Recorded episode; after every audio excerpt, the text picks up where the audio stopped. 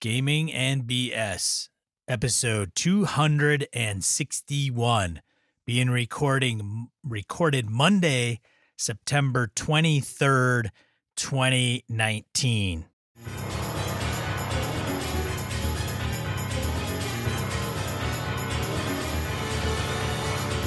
Welcome to Gaming and BS, a tabletop RPG podcast. I'm one of your hosts, Sean. And I'm Brett. I'm the other guy. Glad you're all here. Hope you all had a good time since we chatted at you last. Sean, how the hell are you? Doing fantastic. How are you, Brett? Pretty good. Get getting gaming in since we last chatted. So, I Tell me you've got some Jeff outtakes. woke up Saturday morning. Uh huh. Uh huh. I made my way down to my basement. Yeah. Yeah. No, I it's like where this kinda- is. I like where this is going. I was kind of hanging out, doing my thing. And Phone rang, but it's my Google Voice number. I'm like, ah, Google Voice number. yeah, who calls me on that? I'll check it in a second. Goes on a little bit longer. Better Check my text messages. Actually, I didn't even tech check my tech text messages. My wife wakes up relatively early for her. Yeah. Like 11 o'clock. All right. On Saturday. Yeah, she goes, Hey, Vicky called me. Why is she calling me? Who's Vicky? Vicky's Jeff's spouse. Oh, okay. Okay. I forgot. Thank you. And then I said, I better look at my phone. And there's a text message like, Hey, where are you, bro? Is everything okay? You were supposed to run a game on Saturday. you slept through your own game. I didn't even sleep. I was awake, like hanging out in my basement, doing whatever the hell I felt like it.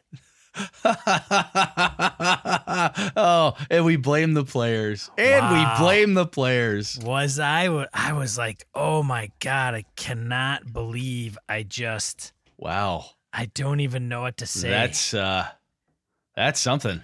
That's something right there, Sean. I yeah, I felt like a complete schmuck. And then I had to tell my wife, like, hey, you know what I, I- need you know what I, have need to, to be go right over now? to Jeff's because I have like five people waiting for me to run a game. and yeah, I'm kind of a dick right now. I thought it was I'm next weekend. Oh my god. Yeah. Well, I have a game this coming Saturday. Actually, Friday and Saturday up- at my home group. This last weekend, AJ ran the next part of his Crypts and Creatures campaign for my daughter Ilana and I. Got pretty far into it, which was fun. He this spot. He was super excited for us to meet this wizard. I'm like, okay, that's fine. Telgrak or whatever. I can't remember the guy. It starts with T. Anyway, we're gonna meet this wizard we go through this process and the guards are being kind of annoying we're we're being arrogant adventurers you know why we're here blah blah blah and we hear the booming voice and the stomping on the stairs we're like ah fine he's just it's a goddamn dragon we, Ilana and I looked at each other and we're like it's an AJ it's a dragon he goes yeah it's the greatest sorcerer in the entire world oh okay then well uh we'll start behaving because we were we were a little Ilana and I daddy daughter time was a little bit off the rails. We're giving kind of chewing on AJ a little bit, giving him shit. Boy, he put the smackdown on us right fucking now. Huge ancient silver dragon glaring at us because we are rude and in his house. That uh that gets your attention, ladies and gentlemen, right there. Yeah. Whew. But he did well. he controlled us quite nicely after that. Well, that's good. Yeah, it was good. It was a damn good game.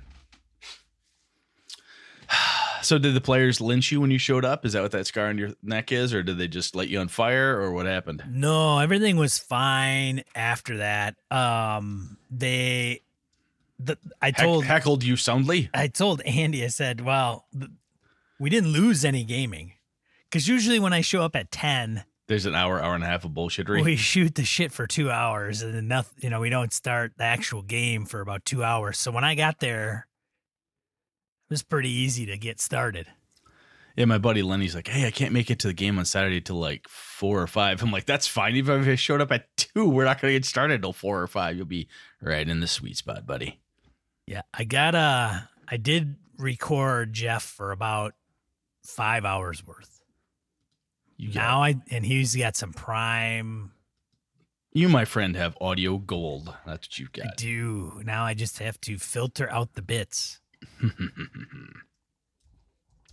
well, other than Gamehole Con coming up like in a month, holy crap! Well, hey, speaking of Gamehole Con, What about Gamehole Con? it's, It's, gonna on be a fun October time. October 31st. That's right. My kids will be there. They're gonna have a good time. We, we have we are on the trick or treat line. You remember that, right? We, I know. My wife is going out and buying candy. I think she actually got some special trick or treat stuff for adults. I'm not sure if she did or not. Similar to the uh, first one we had, Right. s- small little samplers. We'll we'll see. We'll see if that works out. But anyway, I I've spoken to uh neighbors of Mr. Cammer. oh yeah, Actual physical neighbors. yes. They usually get like $200 worth of candy. Holy shit!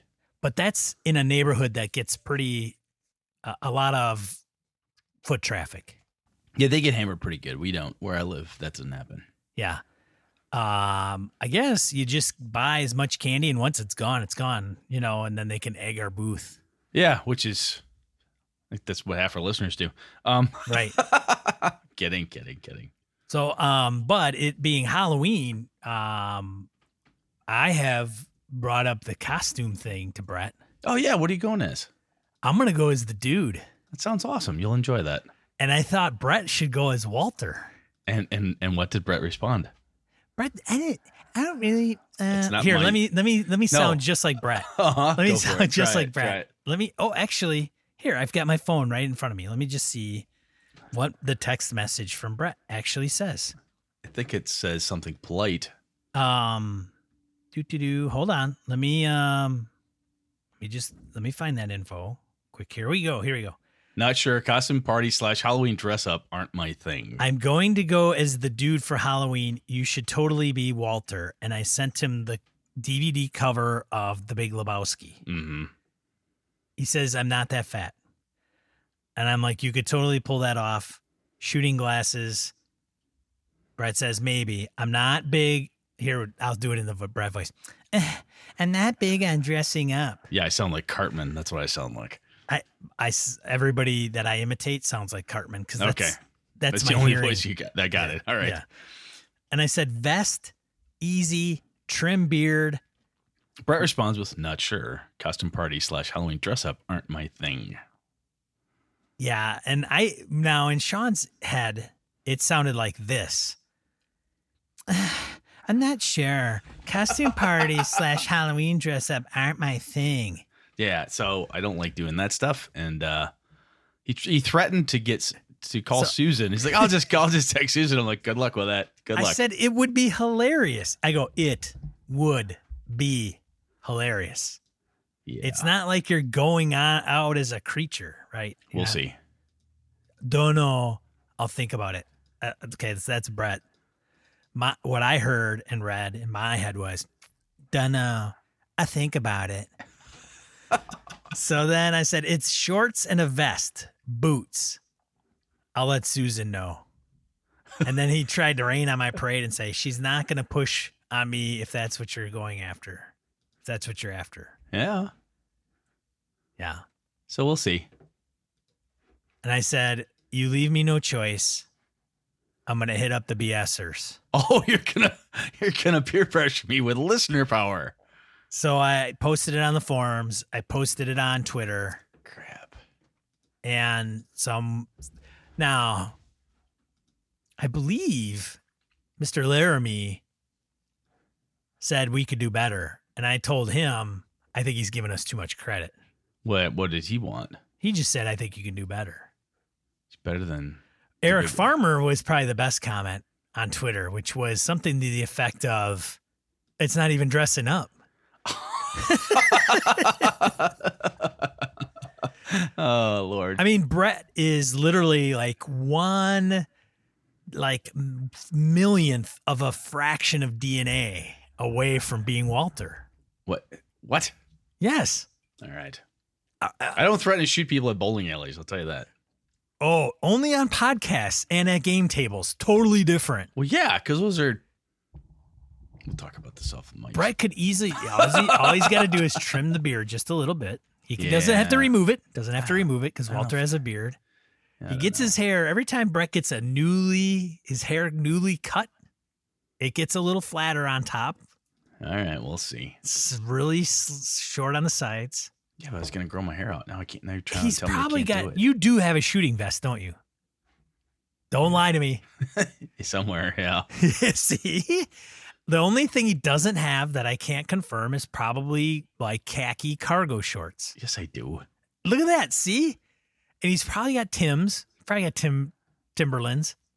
Uh, Some yeah, kind I've of got boots? I've got boots. Yeah. And then he needs. You have probably yellow freaking teardrop shooting glasses. I do not have those because I don't like those. I w- I'll tell you what. I will buy those for you. yeah. All right, we'll talk about this later. Let's move on. Let's He's talk about totally something. Walter, man. I'm Ah, telling you, not- he's got a foot on me.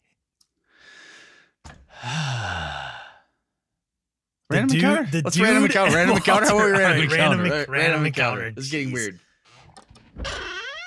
Getting weird. This guy. It's Halloween. It's not. I'm not. I'm not asking you to go to work for a costume contest or something. Probably All would right. go like that at work. It'd shut people up.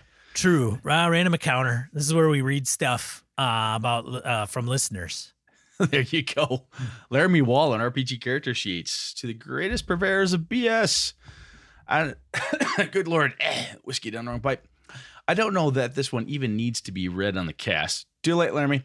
It is mostly visual. Attached is my personal favorite character sheet from my current rule set, Hackmaster 5e. Well, the apparent antithesis of your ideal character sheet, as it is not simple. I found it valuable and efficient. There can be a vast number of modifiers to attack bonuses, defense bonuses, etc. The bottom row for these three areas allotted for different weapons are a nice worksheet to sum up the tally. All combat information is on the front of the sheet. The back is gear, wealth, social information, skills, talents, flaws, etc. While not simple, I feel like it's a lot into the real estate allotted with only one front and back page. It's also rare. It, it's also a rarity in that there do, doesn't seem to be many landscape orientated sheets out there. Um, Dungeon Crawl Classics does anyway. Um, but I can't imagine this from working in a standard vertical format. I did not build this character sheet. It was by Thomas Ielis on the KenzerCo forum. What can I say? I like forums. Keep up the high quality BS.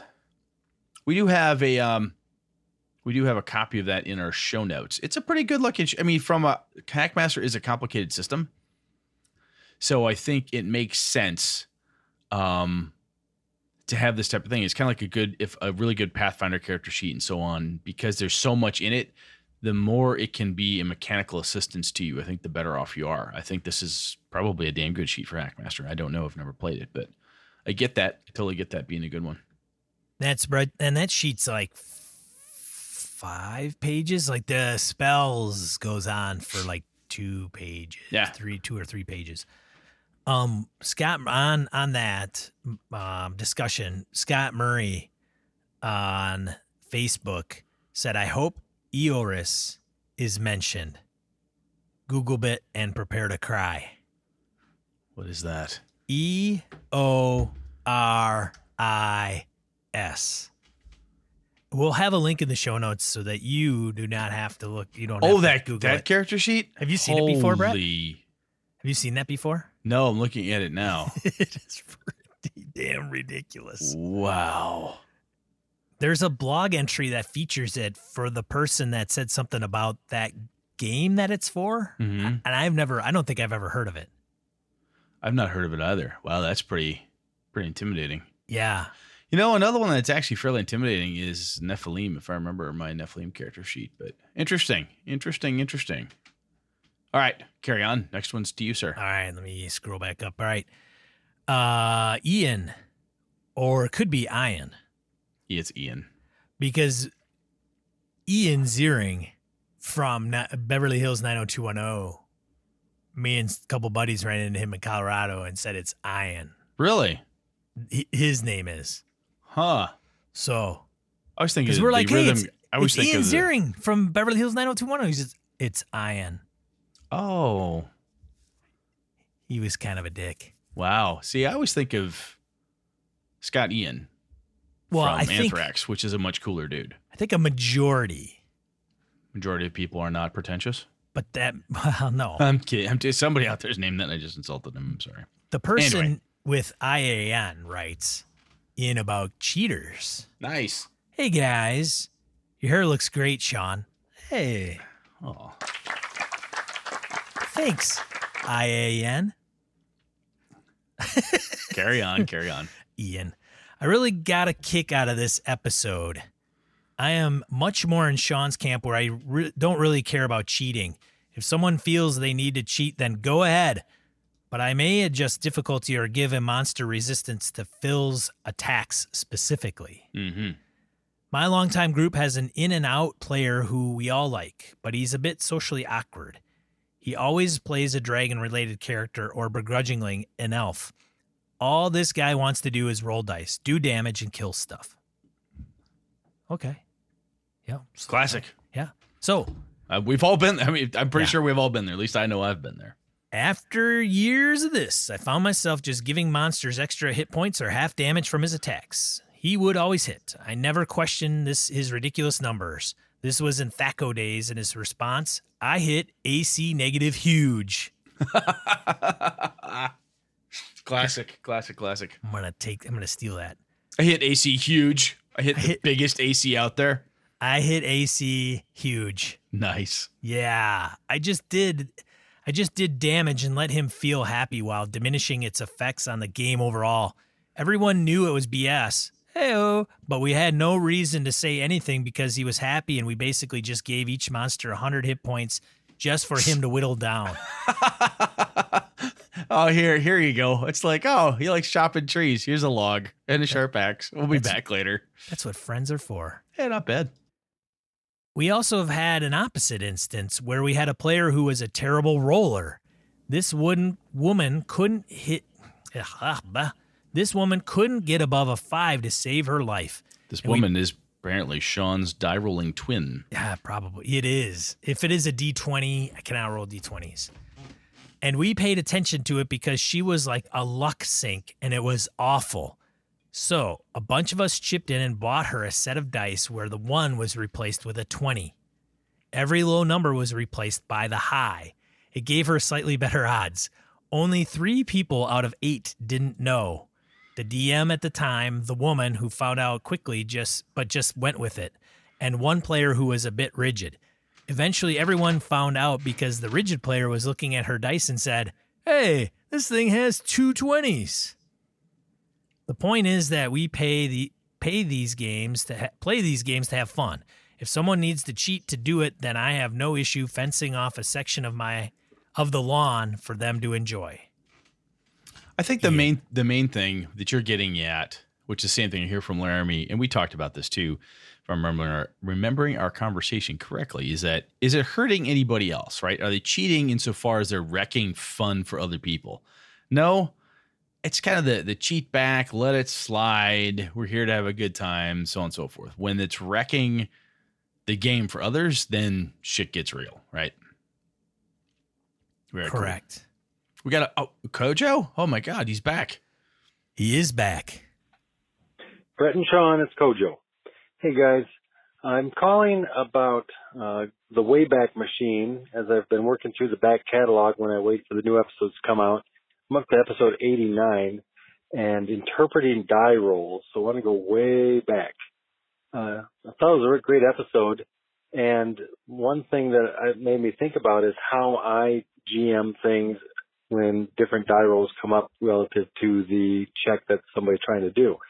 And what I found, I think, since I've been playing uh, Fantasy Flight Star Wars and Dungeon Crawl Classics in recent years, that my style is becoming more narrative. I find that I do describe combat often in terms of, you know, near misses or, you know, big hits and things like that. And I'm always trying to say uh, something to add to that narrative. I not only for uh, the player that's rolling, but I think it helps the other players at the table to visualize and engage what's going on instead of just saying it's a hit, it's a miss. Uh, I like to say, well, you know, you grazed his arm, not causing any damage, but he definitely is worried about you now as a target. So things like that. So it doesn't have a mechanical benefit, but it does definitely have a narrative benefit. Uh, in Dungeon Crawl Classic specifically, I do it because I don't like to disclose to players what uh, difficulty number they're trying to roll against. And because DCC has the luck mechanic and players need to decide if they're going to spend points of luck to raise their roll, I try to let them know that they're close by giving a narrative that lets them know that they almost hit, but they didn't quite. Do you want to spend luck on this roll? And then they can make a decision. And I can say at the last minute with the blow that seems like it was going to miss, uh, luckily strikes the target after all. So I use it from that, but I also use it in other games that don't have it in the mechanic. So I've been implementing the same kind of thing with all of my games now. So great topic from the way back. Uh, keep up the great work. We'll talk to you later. Bye. That was cool, man. Thanks, Kojo. Glad. Yeah. appreciate you digging through the old back catalog there. That's cool. I thought he, you know, at first I thought, I thought Kojo might have commented on that episode, I don't think he which did. would be would be hilarious if somebody did that. Like, oh, I don't think I listened to this one. Commentception. Ah, They, they comment twice on the same episode. that'd be hilarious, especially if they contradicted themselves. Like, we All do. right. like it's like going through our episodes. Yeah, it's totally like we do. All right, Abram Nothangle? Uh, Nagel, maybe. Nothnagel. Okay. Abram, if I butchered your last name, which I'm positive I did, I apologize. or no th- Thnagle. Whatever. I'm gonna I'm gonna stop because we're just gonna make it worse. I've got a, I've got a uh, horrible Polish last name, so like- I, I know like the pain. like Scoozer. Abram goes back. He goes back to episode 115, Gods and RPGs. Brett and Sean, bit of a throwback, but I was just listening to episode 115, Gods and RPGs, and had a listener mail come in about playing old characters in RPGs. As you were musing on the topic of why many players don't like to play older characters, it occurred to me that I myself almost never play them. The one of my longest running characters was an ancient human in D&D. Why is that? I realized that is a problem with my suspension of disbelief. I'm normally a Dungeons and Dragons player, and in every game I've played, all the characters have been the same level, usually level 1, and falling off before level 10. Because of this, an 18 year old wizard is just as strong, intelligent, experienced, and powerful as an 88 year old wizard. to me, this changes my suspension of disbelief. What was my character doing all that time? Why aren't they any more skilled than some whippersnapper fresh out of the academy? And then why am I suddenly becoming so powerful as the game progresses? Why wasn't I gaining these skills earlier? I think it would be much easier for me to swallow if I started at a higher level. I could just write it off as the young party members being prodigies while my character had to work for their skills. But level one just doesn't work for me. In a similar vein, this is my problem with elves in D&D. A 400-year-old elf could be level 1 and be just as good as that some kid. what were they doing for 400 years? It completely pulls me out of the game and lessens my immersion drastically. What are your thoughts on this? Am I the weird one? Keep the BS coming, Abram. Well, let's just start off by saying, Abram, We're all You- weird. we are all weird, or you are not weird. No, I think your points are valid, and I think this is um, it's interesting. I'd have to go back and re-listen to the episode, but it is um, we've talked about this a little bit before, Sean, where there are certain things that are jarring to some people, immersion, you know, suspension of disbelief, and so forth. There's certain things that are more jarring to you than it is to me, and then maybe that bothers Abram more. Um, sometimes it's you know, hey, if I'm an 88 year old wizard, what's my backstory? Why was I and whatever? Um, what? Why is that? What's the backstory that makes that such a thing? I don't know, but I don't. I don't think you're weird, Abram. I think your perspective is valid, and if someone were to say, "Hey, I want to do it," your questions that you asked out loud here to us and to the listeners, those are the questions I would ask the game masters. Hey, Abram, you, Sean, Eileen, we're gonna play this game. We're all gonna be this, and you said, "Okay, hang on a second here. I need to understand." these things because otherwise it's really hard for me to, to grok this. And those are good questions that I think you could get answered decently and perhaps maybe able to swing you over to saying, okay, yeah, I'm down with that. I could totally do that thing. So I think those types of questions are are valid. And if it's something that just doesn't do it for you, you know, it's a good reason to stay away from it. Sean, you with me or what are you thinking? My take would be that your 400 year old elf or 80 year old human in D&D hasn't done anything for 79 years. Nothing. Meh. Maybe it's he's he or she's you know. I don't know, tending to the stables. So you could be a tenth level stable person. Well, it's getting into the discussion. You know, the the point I made though that where what's the story? Right. I was a cloistered person. I stayed here and studied and studied and studied and studied. I did scrolls. I did a thing, and now it's time to go and do something else. One would argue that they should have leveled up while they were studying scrolls. Potentially. Who knows? But there's there's reasons behind it. And I think for a person like Abram, if we took that and helped to enhance the immersion, keep the disbelief on the proper level, it would be by providing game world mechanical answers that would add some level of logic to the situation. I think that would help. Yeah, I I mean Yeah. it may also be one of those things where you just have to kind of go, you know, I don't I don't like this. it's it's a weird thing, but so is the economy in D&D. That's true. Yeah. Sometimes you're like, you know what? I'm just gonna swallow this as a uh, conceit in the game, and I'll just go with it. Yeah. Yeah, that potential's there too. Yeah. All right, good stuff, Abram. Thanks, man. Yeah, thanks Abram. But good point. Very it, good point. It never made sense to me either. No, it's different. Scott drops us a line on Dragonlance. I want to thank you for your podcast and Dragon on Dragonlance.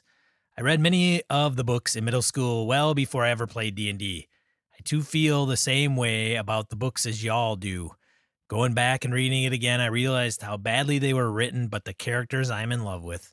I've always felt that what makes Forgotten Realms a better setting to play in is that things are so big, and for the most part, the books didn't change the face of the planet, at least not before the fourth edition Cataclysm trilogy. So you could create your own adventures and your players could still feel important. Playing in the Dragonlance setting, the novels were so world shaping that players player characters could never feel so larger than life when creating your own adventures. I've been running an annotated DL1, which is the module number Dragonlance 1. Scenes include swamp log fight, wicker dragon, courtyard, ruin on, slash onyx appearance, meeting Bupu, and going down the pipe, meeting with High Fudge Bulp, confronting Onyx, escaping in the Cauldron elevator at conventions this year. Uh, PAX South, Gen Con, ReaperCon, and I have been filling tables with lots of nostalgic players. After each session, they, they leave with smiles across their faces as the memories of playing or reading the books as teens are fully flooded back to them. It's been so good, I've been slowly getting more permanent terrain to make each scene that much more special. I'm going to keep running it at cons until people stop signing up. Thanks. I really enjoy the podcast. Scott. That's awesome, Scott. You taken. I think what you're doing there is awesome. If you're a person who loves running games at cons, pulling that type of thing, you can pull this nostalgia out and say, you know what? It may not be the best. It might be something, you know, maybe not the best world, blah, blah, blah. But I love this. This was so much fun. And every time the people sit down, they want, they're either in it for, oh, I remember and I want to have a good time with this, reawaken, oh my God, this was so cool. Or they want to experience it for the first time and say, wow, yeah, I could see, well, that was a good time. That was fun. And the fact that you're making permanent terrain and you're getting it even cooler and cooler, you're you're on that edge, Scott, of those kick ass presentation adventures. That's just gonna be awesome. So good work, man. That's very cool. Very, very cool. Yeah, I'm waiting to see Pax Tharkas all out on the table, Scott. That would be crazy cool. Pictures, please. Yeah. Nice. Very All cool. right. Thanks, everybody, for writing in. Absolutely. Good stuff. Let's get to the main topic.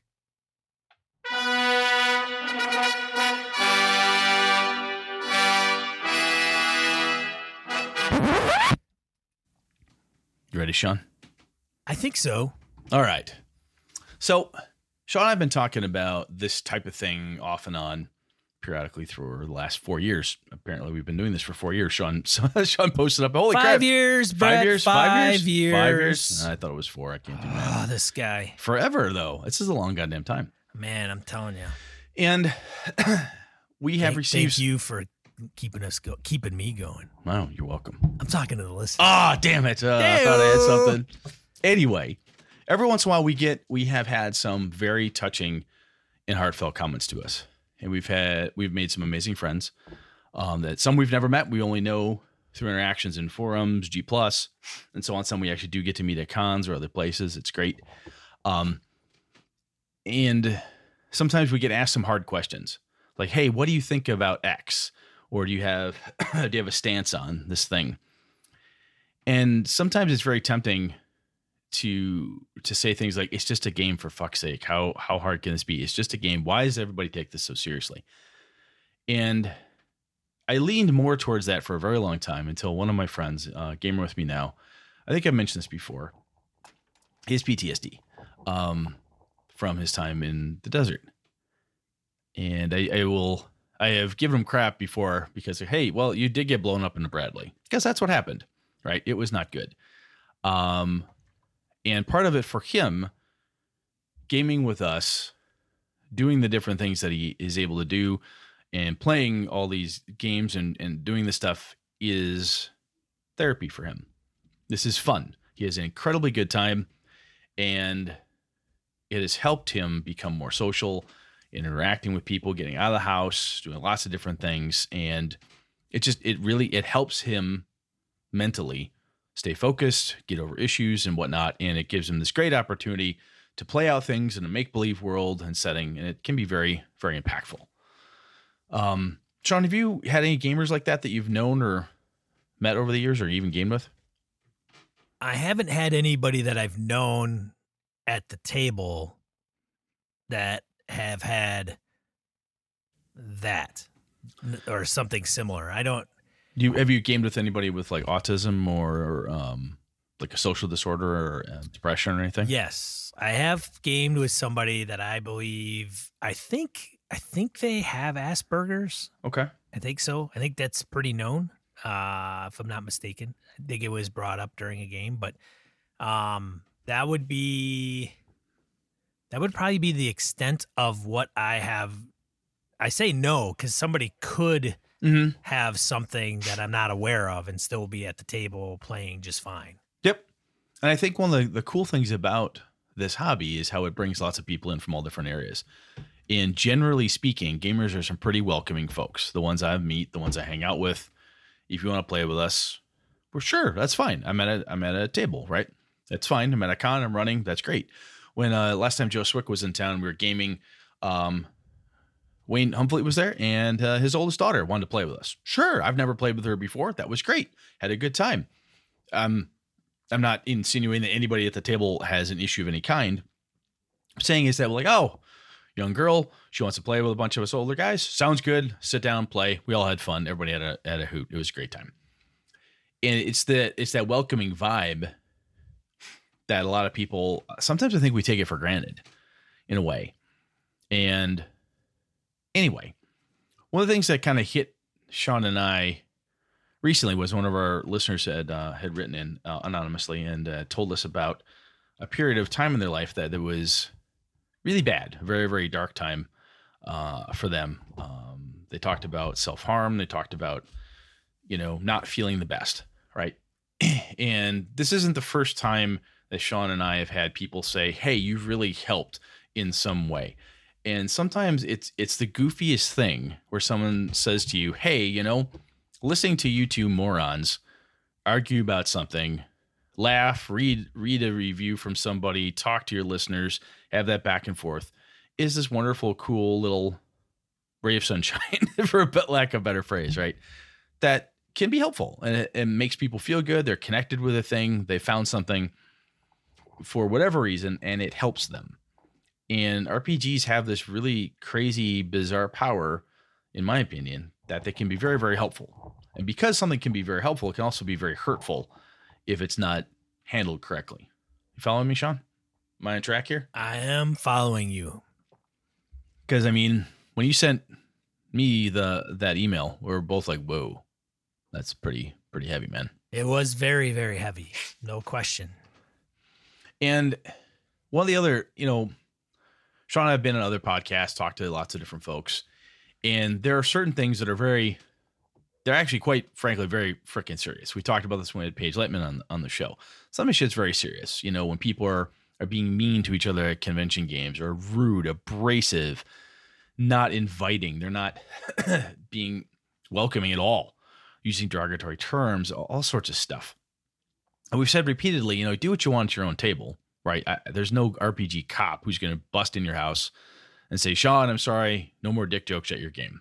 You know, it, it doesn't, you, you do what you want at your game, right? And we've said that for five years now. That's totally fine. Um, I think we get that. But now that the hobby, not not that just now, but is very popular. Lots of people are doing it. And as Paige helped us understand even more in depth when it comes to cons, and eh, there's more and more and more people coming to the hobby that have questions about, huh, why is this a thing? Why is this a trope? Um, when you and I were on Appendix N with uh, Jeff Goad and Hoi, um, one of the things that I know I talked about with them was some of the you start to read some of the older stuff. There's some hardcore racist, arrogant, sexist, what we consider now horrible garbage from uh, opinions and attitudes in some of those old books. Did yours have any of that, Sean? The one you read with them? Uh, there was one reference, and I during the podcast did not. Re- I don't. I didn't remember it. Okay. Um, but Hoi and and Jeff brought it up, and it was something to do with the because it took place mm, after Korean War, I think, Okay. timeline wise. And so when they were talking about the world, they referred to um Korea or Japan or China, one of those countries. It escapes my brain, but they they used a derogatory term to, to reference the the country or the people from the country or something along those lines. Harsh. Um, and I don't. I th- I mean, obviously, it was. I mean, it was bad, but I don't know if it was over. I don't. I mean, yes, it was harsh. I don't want to sugarcoat it, but it was. uh I couldn't remember the the exact reference, but when they brought it up, I because I was like, they brought up the time and if there was something because they do they address this in every book that they read. If Yeah, there was any- anything, Anything. yeah, They always talk about, which I think is, was- au- which I th- absolutely, for the record, I think is a laudable thing. I think it's awesome Yeah. to do that. Don't whitewash that shit. Talk Yeah. about it. Yeah, and they bring it up, and it was talked about, and I said, um, because they were like, Sean, do you remember anything that might have been like racist or be, you know, set in its time that would be acceptable then, but not acceptable now, or something along those lines? And I go, no, I don't think so. And then they were like, well, and then they they brought up this this instance, and I went, now it made me look like I was a racist because I'm like, I don't remember anything that wasn't racist that I wouldn't think of, you know, you know what I'm saying? Um, Well, sometimes what's interesting is like, so this leads me to actually Jeff wrote us, and he was talking Yes. about H.P. Lovecraft. So Yeah. I'm going to grab onto this here and I'm going to read it out. So Jeff says, "Hey, longtime listener, first time writer," and Jeff has, believe it or not, listened to us for quite some time. He's an awesome dude. And he says, I have a ton of respect for you both. I'm writing to get your opinion on something I'm hearing a lot of disagreement on in my social media circles. The issue is separating the art from the artist. A lot of controversial figures in the hobby, so I can guarantee that some people think I'm talking about person A and some will think I'm talking about person B. But honestly, that just makes the conversation more vital and important. For me, says Jeff, I'm a huge believer in free speech and the right to offend. I also believe that people have the right to express themselves when they are offended. Free speech has consequences. If someone says something that offends you, then the way they choose to respond can say a lot about that person. A common response can be, you know, why don't we just leave politics out of this? In my experience, the people saying that the loudest are the ones that aren't a part of the groups being negatively impacted. On the Appendix N book club, they're reading H.P. Lovecraft, and he was a terrible racist even for his time. But on our show, we discuss how uncomfortable and upsetting reading his racist descriptions of black characters can feel to a modern reader. If we discuss his work without discussing his racism, then we're giving his racism pass. I am not comfortable with that. So Jeff's question to us is what would you do if you found out that someone who designed a gaming product you really liked has a history of doing, expressing, supporting, or providing a platform for something you find offensive? So I think the cool part about this comment, what Jeff, is that Sean and I have talked about this before, especially so I want to talk about HP Lovecraft first. And Sean's getting into Cthulhu, and I'm just I've just finished reading. I cranked through the Delta Green books, dude. Both of the two new ones took me like a day and a half, just busted through them. That's crazy. I only do it on the crapper, so I, it took, took me a little longer. Yeah, I, I I read outside of that room, so Oh, that's weird. You can do that. and it's it's it's really cool to me like especially reading like the delta green stuff which i just went through how they take pains to have non-white people, non-white males represented all over the place. Got African Americans, you have Asian Americans, you've got Filipinos, you've got this, this, this, this, this. All sorts of different people, different nationalities, and stuff are represented within this alternate history. And we've said this before like Lovecraft was a racist. I mean, really, really bad. I remember there is a the horror at Red Hook, that particular story. There is a, I believe it was his wife, uh, maybe his ex-wife. I can't remember if they ended up divorced, but she talked about how while they were in New York City, Howard was on the street with her and he would start shaking and get visibly angry and annoyed at all of these mixed races of people. There were too many non whites. He couldn't take it. It made him angry. He was a xenophobic, racist prick. If you read Rats in the Walls, the cat in that book is named N word man. It is not nice, right? And I think sometimes it's very easy easy to say, well, that was then, it was the time. But what's I think cool about the way the gaming hobby has addressed Lovecraft is that you have like um, Harlem Unbound, which I think is wonderful. You've got Harlem in the Lovecraftian world, which is basically this wonderful middle finger to Howard, which just makes me giggle. And it reminds me of a of a story. I don't know the truth of it, but there was supposedly in Madison, Wisconsin, on the dorms down Lakeshore, Lakeside dorms. There was a dorm down there. I want to say it was Chadbourne or something. I can't remember. The story I heard while I was in college was that the gentleman who, when he died, he left the school and said, I want you to build a dorm, but it has to be for boys because I don't believe girls should be in college. So the story was that UW chancellor and stuff, ah, yes, Sir, Sir and such, he died and they turned it into an all girls dorm. I don't know if that was true, but I love the thumb in the eye to this stupid idiot.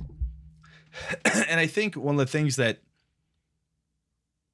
you should look at, and this is what I'm talking about. New gamers come in and they say, "Oh, Lovecraft! Oh, wow, this Cthulhu mythos sounds really good." And someone says, "Yeah, you should read these," and you start reading them.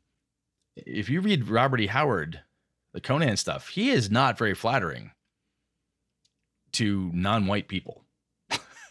Not very flattering to women in general. and if you tell people, "Oh yeah, this is based on this book," this is based on this person's stuff.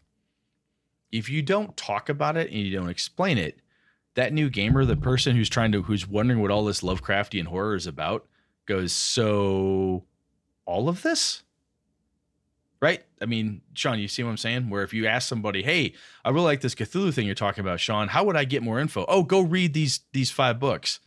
And if you if the person has no idea what they're getting into, that could be kind of shocking culturally if you're not ready for it. Yeah, I haven't read a whole ton of uh, Lovecraft. I'm not somebody that had to race to the library and go, "Oh, Lovecraft horror." You know, if I want to, if I need to get into horror, you got to read Lovecraft. I'd never, I, I, wasn't a big fan of horror and mm-hmm. Poe, and I mean Poe in moderation, but I was never deep into that side of things. And even with um, Howard, I wasn't Conan, you know, or King Solomon or Solomon Kane. Solomon Kane, Solomon swordsman Kane. against sorcerer. Yeah. Yes. None of that was really something that I wanted to go and read. And I I know that folks had told me that Lovecraft Lovecraft was a racist, and I don't know. I guess maybe I didn't think of, and I like I'm putting a degree on level of racist, right? Um, but when Brett was telling me, he's like, "Oh yeah, if you read some of the books, it says this in there and that in there," and I'm like, "Oh really?" Um, which it's like I don't know why. Like, I, don't know. Yeah. I said it to you on the mic. Yeah. Oh, well, I, I cringe. Like, Ugh. Um, and it's, it's just good. it's strange. It's like having that that one relative that's just like, you, what do you? Why do you say? Like, what are you doing? You know the the old the old relative that says inappropriate things at like the turkey Thanksgiving. Yeah, like table. almost whenever they feel yeah. like it, like Jesus. Whenever Christ. they feel like it, because that's just their thing and that's the way they're raised, and they're just they don't even. I don't even know if some of them know what they're actually saying. Yeah, some of them are just they're just spewing stuff. Right. Yes. But so, anyways, when so my point is that I don't I don't know why I would go, oh, it's kind of acceptable to kind of go, well, I'm going to play Call of Cthulhu and it's based on Lovecraft and I know he was a racist, but why am I so shocked when Brett tells me what's actually in a book? Like, did I not? Did I not think?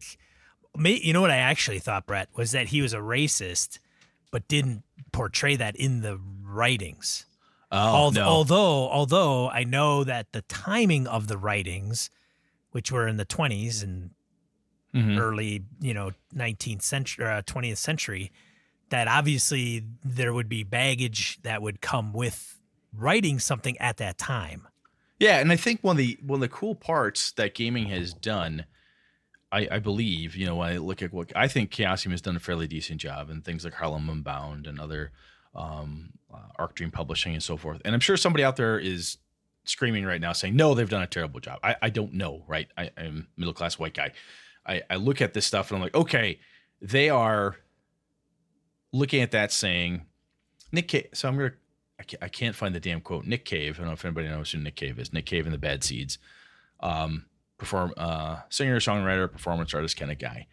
Someone wrote him. and was asking about what was it from the Smiths? Who was the Morrissey? I think it was Morrissey. Yeah. Morrissey apparently has turned into a complete dick. I don't know what he's done recently, but he said some horrible things. And somebody wrote to him, to Nick Cave, that is, and said, basically, Nick, this is, it's traumatic to me because all this music, all this art that this person created, before I ever knew this about them, had so much meaning to me and helped me out, you know, because how touching music is and so forth. And like, wow, this, uh, you know, what do I have to hate all this stuff now? And Nick's answer was, I'm, I have to paraphrase here because I don't have it. I'm going to try to find it, throw it in the show notes. But Nick said basically, once you create a thing and it's out there, that's no longer that person's. It's the art. The art is out there. It's the thing. What he also talked about, if I'm remembering correctly, and where I would add into that is that's fine. The art is out there. However, once you learn a thing about a person, you kind of stop supporting them if that's something you don't agree with, right? You feel like, huh, I really like this thing that Brett did, but it turns out I found out he's a he's a hunter. I really hate hunting, so I'm gonna have to not support him anymore. Okay, that's you know that's a thing you don't like, and you feel that by supporting me means that you'd be supporting his thing that you're morally obligated to hate. Um, that's fine, right? You don't have to do that. And I, I think it's when Jeff asked us, you know, like separating the art from the artist, it is tough. I think it is easier in the case of a guy like H.P. Lovecraft because he's fucking dead, right? He's dead and gone. It has been gone for a very, very long time. I am certain that there are people out there playing 20s Call of Cthulhu in their home group and they're dropping racial slurs, horrible words, right? And that's how they game. I I can't stop them, right? Just like there's people out there who vote a way I don't agree with. I can't stop them. However, I think I can look at the mythos and the things that have been done with it and the way the art has been turned into something that is no longer that person's originally. What Lovecraft created, how he did it, the thing he made, the mythos, the Cthulhu, all those cycles, how he teamed up with Robert E. Howard and Clark Ashton Smith, and they made this thing. I think the art has become beyond them. And that's due to time. Does that make sense, Sean? Does that help? Well, I think it has to do with time and the times we live in more than anything. Yeah. I mean, you I mean, look there's back a lot at of it. there's a lot of people that could be that way and die and nobody would know everybody in the immediate circles would probably know about that person's particular background experience Yep. you know racial um you know bigotry whatever. When but what if they create something and you only know it from buying the book and there's no social media there the newspaper doesn't publish that it's not Yeah, on the yeah, front page every day then it's very easy to to just kind of accept it as oh it's a great book and it's awesome and and that's it and it's written by this Joe Schmo. Great. Like I mean the perfect example is Orson Scott Card Yeah, he's another example. of, yeah. of Ender's Game. So there were a ton of people that I knew that are Brett and I's age and maybe a little younger that read Ender's Game. I never read the book, Me either. but they loved the book. And then they found out that he was opposed to same-sex marriage and you know had certain uh, particular views on homosexuality and, and politics and things of that nature and so when they made the movie all this like basically got plastered everywhere and there was a boycott and and all that about going to see that movie and then of course everybody else that appreciated or had, uh, thought they had appreciated the the book when they The read art, it yeah. yeah i mean the art. Now the artist comes to light that they don't share the same views as the artist. Now they're kind of at a crossroads well do i see the movie or don't i Mm-hmm. It's tricky, man. and I don't know. I don't know what the, and I don't know if there is an answer. Like there's, I mean, um, there are people that will listen to this and say, "Oh, absolutely, you don't, you don't do that. You don't support it. He's still alive. He's going to gain revenue from you frequenting that movie." Yeah, where you say, "Hey, Lovecraft's dead." His work, he basically died in obscurity. If it weren't for, um, what's his name on a Sauk, Wisconsin, kind of revived it. I can't remember his fucking name. Damn it, this I'm losing my mind. But anyway, a group of people revive his works. They didn't revive it saying, "Oh, thank God, we have to get this racist back in light." They're like, "No, look at Right. the themes and the stuff in it and it's like that is an unfortunate component but look at the rest of it is amazing it's th- this piece we could have done without but he's dead right so if you Yeah. if you if you do something it's not like this nasty old new england racist is getting you know five dollars for every book sold Right. I also have seen where people have addressed just that, where they will say, no, as long as he's alive, I'm not going to buy anything that that person creates or is a derivative where they're going to benefit Mhm. from from some work that they've created. But after they're dead, it's fair game, which I don't. I mean, I, I guess I understand it to some degree, but I, I don't. Somehow it seems very uh, loophole. Yeah me. it's like i want to do this thing but i'm going to make a public statement that i'm not Well, yeah. It's, like you it's- find I- you're finding a way. You're finding a way to have a computer on your Amish farm. yeah, right? here, yes, it's yeah, it's here. I'm on my soapbox, knowing that Mhm. when the person dies, that um, I can step down from my soapbox and get what I probably wanted originally anyway. Yeah. Which is, and I'm not not saying anything is good or bad. I'm not No, passing it- judgment. it's I don't tough, know. and th- this is why I wanted to bring this up because I mean, it's kind of why so serious, right? Why are why are these things so serious? How come this, that, and the other thing? And we, how come we can't ignore? How come we can't whatever? I honestly think that you take a look at certain things. There has there have been people within the gaming industry or hobby space that I've learned about and went, oh, this stuff is really cool. And then I find out more about the person and I realize, wow, that person seems to be kind of a douchebag. This person seems mean. I met this person. They were mean, obnoxious. I'm not a fan of that person anymore, and it sours me on their art. I have a hard time promoting the art of somebody that I find I find offensive on, you know, enough that it bothers me, right? I go, this thing this person is about, I feel so strongly about, right? If someone said, Hey, I don't believe in same-sex marriage, all gay people are going to hell. That would bother me. If someone had that as a as a plank to their life and a thing that they were going to do and that they were just going to hammer on, I'd be like, whoa, wait, whoa, hang on a second here, right? Well, That's not So, so It- somebody and- may say, well, w- somebody may voice, okay, Brett, but Mhm. what if that's their, what if, so I'm being devil's advocate. No. Go ahead, go ahead. But what if they said, well, that's their opinion and they can do that? It's like their, that's their opinion, man. Yeah, and that's where, like Jeff said, it's free speech. Yeah, you can do that. The Right. the fallout is that I am not supporting that. If someone says, "Hey, Brett, why aren't you supporting it?" I don't agree with this thing. And then, if you want to continue to argue with me about it, Sure. You're picking a fight because you've asked me, "Why aren't you supporting this person?" I could say, "Well, one of my daughters is bisexual. You're telling me right now, and I know this about this person that they think anybody who is is going to hell and they're damned and they're a sin and a blot on this nation. I have a hard time supporting anything that this person produces. Yeah, but that's their opinion. The art is still good. I you, you can do that. I personally, from where I stand morally Yeah. and ethically, I cannot. Well, I don't think that's, and I agree, for the for the record, I agree. But Mhm. also, one could say, well, they don't they don't they don't donate that money to a hater a hatred cause. Yeah, I mean, you can. I So can what- say, hey, that's my well that's my well being. So what? What strikes me as interesting in this. So I, I I don't have a right to hold on, Brett. I don't have a right to live. Like I don't have a right to earn a living. so here's the here's the fun thing is that there's level there's degrees of fight you can put on anything. My Sure. stance is if you say how come you don't, I explain it to you. If you're going to try to convince me that I am wrong or that I should still support this thing, I'd be like I I don't need to.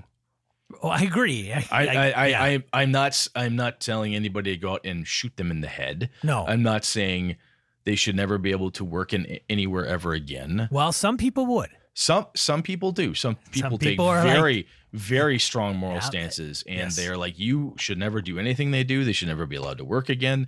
They Right. shouldn't be allowed to show their face in public without being mocked soundly. Uh, Some people on all sides are very very extreme, Yes. and I think what this all comes down to when I talk about how serious this is. Let off with the first stories about my buddy and this person who wrote into us, and Sean. I've had these other very touching things that people have said to us over time is you don't know who you're going to bump into. If you're doing something at a con, right? If you're at your home group, we've said this before, I'll say it again until I'm dead. You do whatever the fuck you want. No one's there. It's you and your friends doing whatever it is you do. You're all consenting adults, do your thing, right? Now, if you're in a public place, like a gaming convention, and you start espousing well, the only way to properly play Lovecraft is to bam, bam, bam, bam, bam. Guess what? You're an ass, right? Well, I'm going to write this adventure and I won't let anyone play a woman because I don't believe women should ever be adventurers because they have boobs and that's just wrong. Whoa, whoa, dude, really? You just said that? I'm sorry, yeah, but you can't do that because um this this ethnic group can't do that or this gender group can't do that. You're in a public place running a public game no, just fucking no. Have some decency, right? You can't do that. You can keep all the politics out of your games you want other places, but when you're in a public area, you, you don't get that choice at a con, right? You don't get to go through and say, okay, is everyone here a Democrat? Okay, good, good. Oh, no Republicans. I'm sorry. Because we're only going to talk. Oh, were you Democrats? Did you vote for Hillary or did you vote for, uh, oh, I'm sorry, only Hillary people at this table? We don't do that right? Think of how stupid that is. Blue just- eyes, you- you brown can't- eyes, Brett. Let's Yeah, take it. Let's take it back. Blue eyes, brown eyes. You can't do that, right? You, you you cannot do that. Well, I'm blue eyes, man. I'm good. No, I'm gray eyes. I'm fucked. Well, yeah. That's how you'd say they're bluish. no, we won't accept you.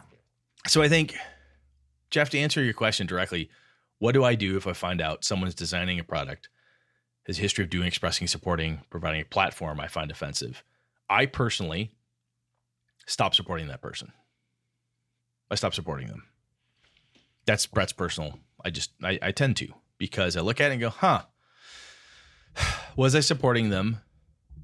If the answer is yes, and I look at it and go, ah, Christ, I have learned things.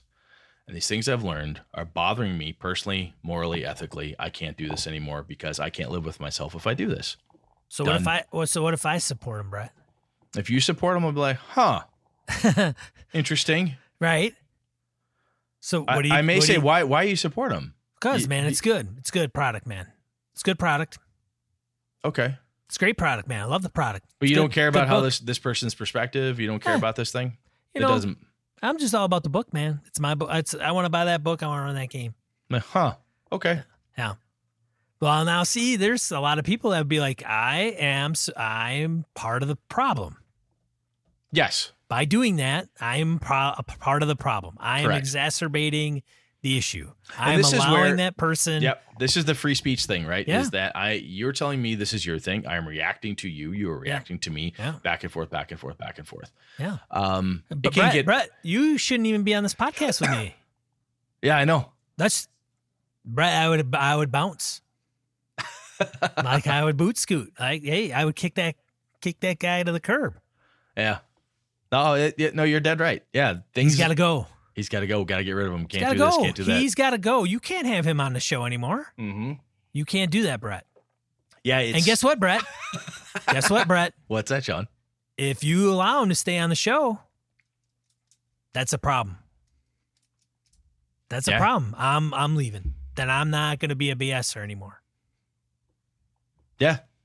because you're not kicking Sean off the show, and he's supporting somebody That, that it- like. that he shouldn't be supporting because of the cause that person supports. it's messy, man. And Brett, you're now you're the problem. I know. So your little hey, I'm just gonna I'm not gonna buy their stuff isn't it's not good enough.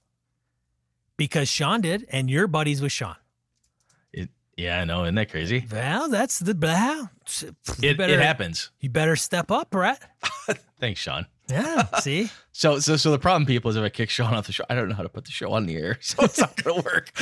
Sean's got me. The He's got me go- tied down. Oh, hey, the, if the if the show's gotta go poof, It goes poof. it goes poof because they had, you know, an asshole person on there that supported uh, racist, homophobe, whatever, whatever. You know, name insert insert very bad, yeah, very bad problem here.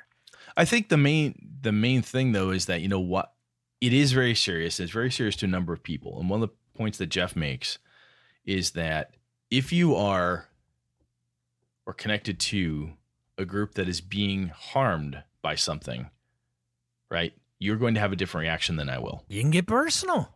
Can get very personal. Yeah, And I well, think absolutely. For those of us outside of that, are like, um, middle-aged white guy, very little is at me. yeah, we we, We, are, I mean, so yeah, little It's is hard that. for us to go. yeah, You know, I don't know. I don't understand the problem. You know, I which is where which is where I think one of the reasons I th- I think you and I get along really well is because we look at that stuff, we understand this is where we are. We're two middle aged white guys. We're huh, wow, that's fucked up. Um, it doesn't affect us. No, because where I sit, I don't have that problem. right. I, I am not going to. I'm not going to deny the fact that you are having this problem. You know, having like when we had Paige on, when Paige talked about all the different pieces, I'm like, holy fuck. You know, when you, you see these reports of people at cons, women getting grabbed in the ass, men getting groped in the crotch, these horrible, stupid ass things happening at cons, you're like, wow, I don't disbelieve that it's happening. Right. I am very fortunate we that have it doesn't not, happen to us. Yes, we personally have not had that inflicted upon us. No. Yeah. Or at least I can say not me. Yeah. I, and Maybe I think- Brett. No, no, I haven't. Right. I would kick, I would have kicked people out of my con, but that's different. yeah. But anyway, it's gaming can be very, very serious because you're talking about people getting together and doing things. You're buying products. You're talking about, um, and it's a hobby. Yeah. Right. I'm doing this thing and I work for this company. Right. It, it's it's it's you know I'm doing this thing and I stay at home and I do nothing else but just design games. I'm doing Yeah. this thing and I'm an outspoken libertarian, Republican, Democrat, third party, grassroots, whatever. A lot of stuff gets tied in and people know all this stuff and people make different decisions and so on. And it's not a matter of, well, you do your thing, I do my thing.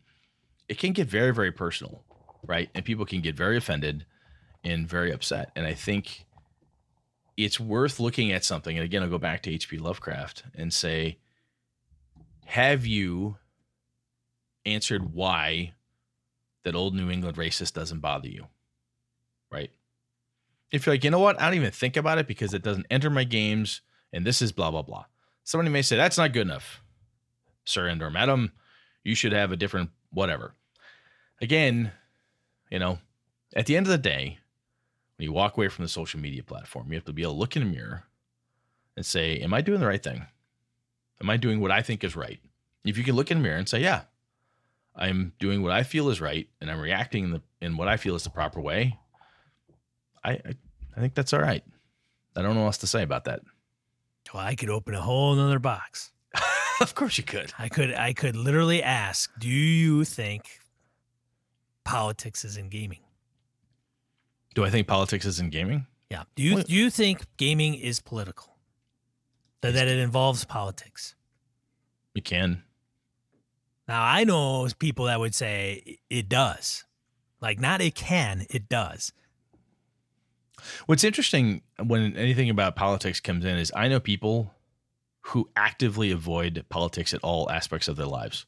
Well, so in the argument Mhm. where RPGs have politics, isn't the politics that I would say are argued on a you know Thursday night in the primary Presidential elections. debate, yeah. right in the presidential debate. What they are saying is that if you allow violence in your game or you do not allow violence in your game, that is a political choice. Hmm. That is so that's that's the the that would be some of the folks that would say that there are politics in role playing games. Now there are people that say, no, no, no, no. I keep that I keep politics out of our games. Like I don't talk about what you know what what they how they would define politics. I don't I don't do that. That's why it's nice that I can just go to a table and play. Yeah, it's interesting when you when you take a term and say that is political or what is politics, right? That Right. discussion. I mean, that's a whole different show for a different time, and I don't really care to get into it right now. But What? We got plenty of time. sure we do. We gotta go at but some but point. what I, I wanted to bring that I wanted to touch that a little bit Mm-hmm. because there are folks that are very like, hey man, all I want to do is game, and I, Yep. I would I would be one of those, right? I'd be like, hey man, all I want to do is game. Like I just want to sit down, have a good time, roll up a character. But there are others that that say, well, you can't not address politics in gaming because everything that is involved in a game, maybe some may even say just even a social uh, environment Mhm. is political. Yeah. Now, I don't know if I necessarily agree on how that's defined, but the the, the violence, the nonviolence, Mhm. the the the killing of different stereotypes, different approaches, yeah, all sorts of right, stuff. Right. Yeah, that's where that kind of comes into play, and so it's just an interesting. I've seen online come to fruition, and some folks that have taken part in those discussions, um, is interesting. Yeah, I guess the the thing I'm I wanted to throw out there. I mean, all, all things considered, the first stories we talked about this this note from Jeff and us this debating this is that gaming is serious, right? And there's level. It's how serious do you want to make it? You know, you can say, look, I don't care about any of that. It is me and my five best friends. We get together every week and we play Dungeon Crawl Classics. We get together every week and we play Star Frontiers every week and we play Dungeon World every week and we play Amber. And we just play. We're friends and this is what we do. We're having a good time. I wh- why why does anybody care what I'm doing? Generally speaking, I don't believe anybody actually cares what you are personally privately doing. I don't I don't know. Maybe you know, somebody somewhere cares, I'm sure, at your game table. Maybe. But at the end of the day, there's no RPG cops, man. Well, that's the problem, Brett. There's no We RPG need- cops. we, need, some RPG RPG, cops. cops. So if you are interested in becoming an RPG, RPG cop, um, we're gonna start here, and we're gonna get maybe a, a, a committee together. Yeah, we'll you put can some uh, rules into place, yeah dress them to the nearest brick wall. and uh, you know we'll do some screening, um, maybe an application process. Might have a little experience behind that, and we'll see if we can get some RPG cops out into the world because you know there's some shit that needs to be policed. That's all I have to say. nice. Anyway, I So- don't. th- I So think- what, what are we going to title this episode? Why so serious? yeah, I don't know if that's the right title, but call it whatever you want. why so serious? It just reminds me of uh, the Joker. Yeah, why so serious? Joker coming out in October. Oh yeah, that's right. That movie does not interest me at all. Like I don't need it. There's been like 82 origin stories for that guy. It's like other superhero origin stories, supervillain ones. Kind of bored with it. Anyway, this is one of those pieces. I think it's very serious to some people. Certain aspects of this are like hardcore, crazy levels to some people, and other people like, how do you not feel this way? And someone's going to say, well, I'm hardcore over here. And someone goes, no, that's crazy. This is crazy. So on and so forth. I think there's a level of respect that people need to have for each other. And I think that the people that the BSers that we've met, we've interacted with, I have yet to meet any of those men and women that we've not been able to have decent conversations with, talk about different things, um, have good have good one on ones, good back and forth, great games. People have a lot of fun at cons, talking about the cool games they're running, asking about how they can make sure that when they're running a game at a convention, how do I make it very welcoming so anybody can show up and they can play and have a good time. You know, that's I think we stick to those things and you're going to be fine. You can make something as politically heavy as you want, or you can try to dodge it, or you can make it as light as you'd like. Um, but remember, this is you know the age we live in with social media, and we can talk about this stuff. I sound like a you know hundred year old man here. It's social media, damn, damn kids. But it's free speech and people can argue with you. Someone will be offended by you. You can be offended by their offense. You can have this bizarre spiral down, but uh, it can be very, very serious. And sometimes not just that. Again, I'll go back to the other stories I led with. A buddy, this helps him from a therapeutic perspective, engaging with the world, engaging with people. It's helping him with his PTSD. It helps him get involved with stuff. Another person contacted us. We've had similar things where they say, Hey, I was going through a dark time, and this gaming thing and the fact that you two knuckleheads were talking about something cool made me laugh. I had a really good time. I connected. It wasn't the reason, but every little bit helps. And I think I'd like to kind of wrap Sean by saying those two things are the reasons why we should be careful when we're dealing when we're meeting new people and we're working uh, at cons and we're doing something like this and sometimes Sean and I get some shit like, oh, you guys aren't hard enough on a certain thing. I don't want to hurt. I don't know who's listening sometimes. And sometimes that person is listening to us and saying, hey, you know what? That thing, that topic that you, those two knuckleheads, man, that's the highlight of my week. My, my job sucks. My husband's mad at me. My kids are being dicks this week. However, come Wednesday, a Gaming BS episode dropped, and that made the rest of the work week go up better. We've heard that from people, which is I still think is phenomenal. I think our goal is to have our goal here is to have fun, make sure people are entertained, hand out some gaming wisdom, and the reason we t- we try to take that type of thing seriously is because we can help people. Sometimes you never know who you might help, and it doesn't hurt you to be nice and welcoming and friendly to people. I think that's that's important. Fair, Sean.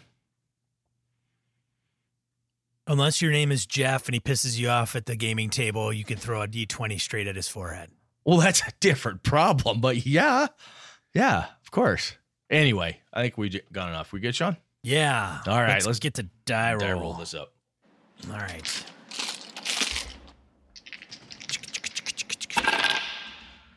Die roll. So we'll put it in the Eros, the Eoris Eoris mm-hmm. uh, player character sheet in the die roll. Um, first one, starting off, Harper's Tale, an adventure path for D and D 5e, which is on Indiegogo and ends uh, around in and around October 5th, 2019. I will read this out loud from mm-hmm. the Indiegogo. Harper's Tale is an epic story of sacrifice, perseverance, and redemption. The heroes will investigate, battle, and learn the true origins of the threat to their home. The adventure is based on an outline my daughter, Harper, and I wrote after coming home from the hospital after her first round of chemotherapy treatment for leukemia.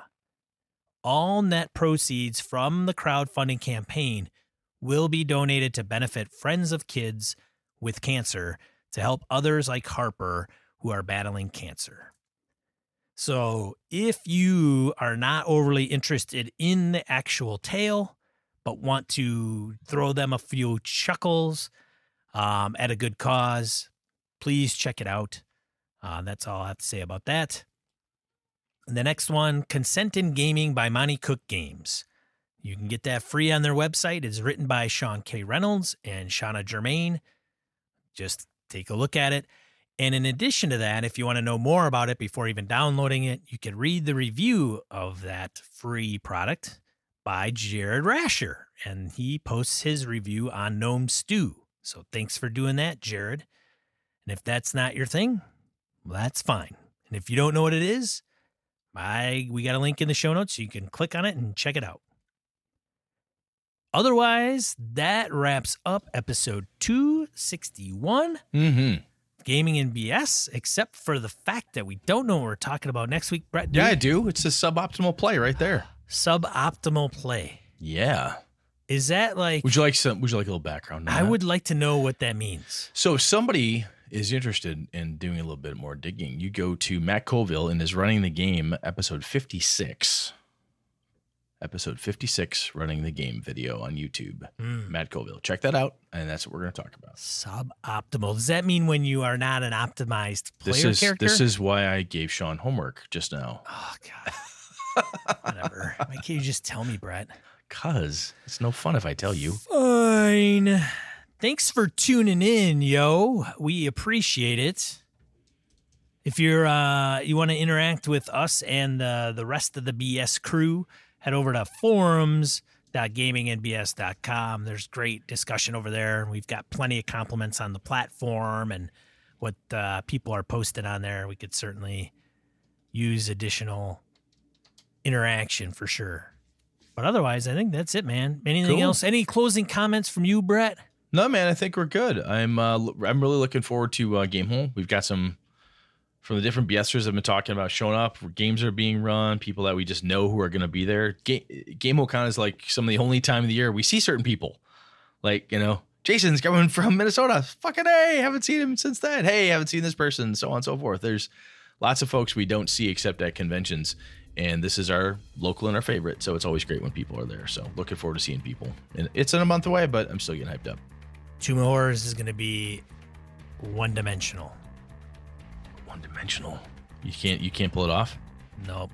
Damn. The guy that was going, my buddy Josh, who was going to print up the dungeons, run into too many snags. He says Damn. he doesn't think he's going to be able to get it done in time. So, Sean, being adaptive and flexible, will have the dungeon printed out on, uh, probably have to write it out on gaming paper. Got plenty Yeah. of gaming paper, so. Your uh, event doesn't say 3D, does it? I don't think it does.